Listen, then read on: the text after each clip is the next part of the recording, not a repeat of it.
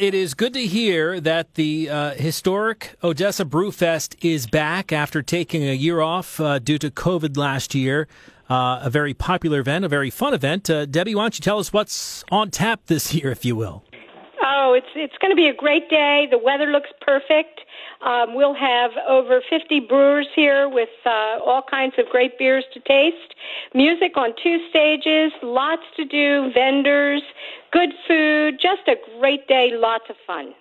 Obviously, this is a big fundraiser for you. How much did it hurt to not have it last year?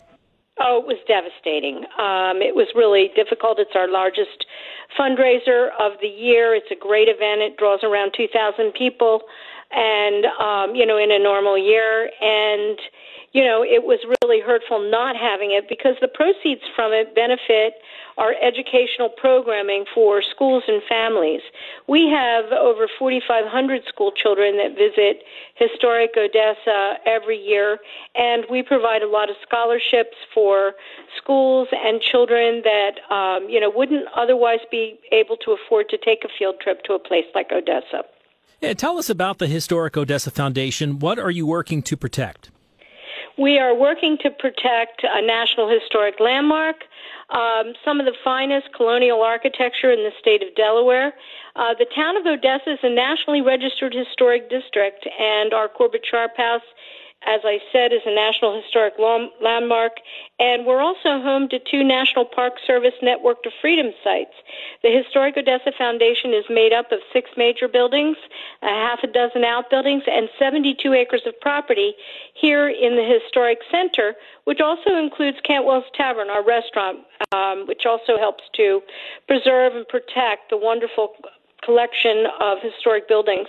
We also house a collection of over 7,000 objects from the late 18th and early 19th century that represent some of the finest craftsmanship in the Mid-Atlantic region during the colonial period. Yeah, I was surprised to learn that it's not just the buildings, not just the infrastructure, but a lot of artifacts as well.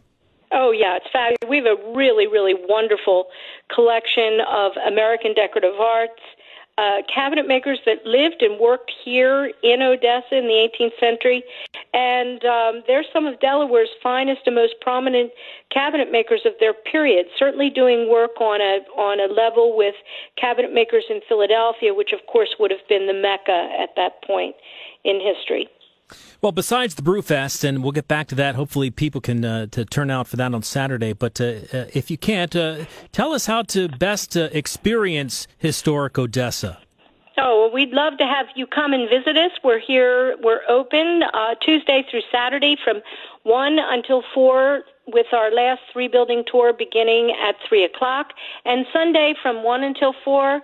You can make a day of it. Come down, have lunch at Cantwell's or brunch on Sunday or dinner, and take a look at our wonderful buildings. The tour takes about 2 hours, and it's lots of fun. Or you can visit our website at www.historicodessa.org. And I know Christmas time is a great time to visit.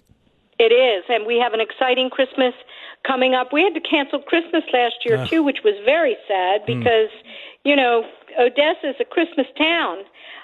This year we will be doing Little Women in our historic Wilson Warner House, which dates to 1769, and a wonderful display of storybook trees. We work with our local library, and children and schools from all over the region decorate trees according to a book of their choice. So it's always a lot of fun.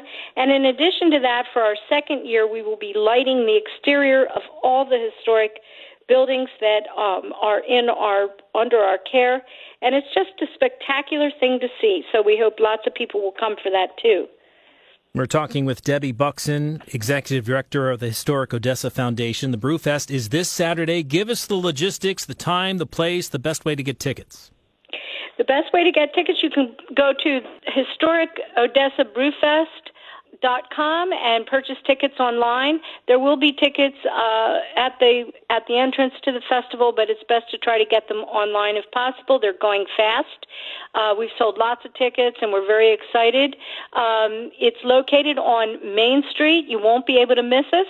It's a big festival, lots of tents, on-street parking, And, we just hope everybody will come out and enjoy a great day. We have music all day on 2 stages. There's games. Of course, there's always cornhole, but we have all kinds of other games, too. It's lots of fun. And did I see 50 brewers? Is that right? Oh, over 50 brewers. Wow. Yeah. All right. Well, Debbie, it sounds like a lot of fun. And like you said, the weather should be perfect. So, and again, so glad to hear that you're back this year because it is a great event. And best of luck to you as you move forward. Thank you so much. And thank you for talking with us. Come down and enjoy Brewfest.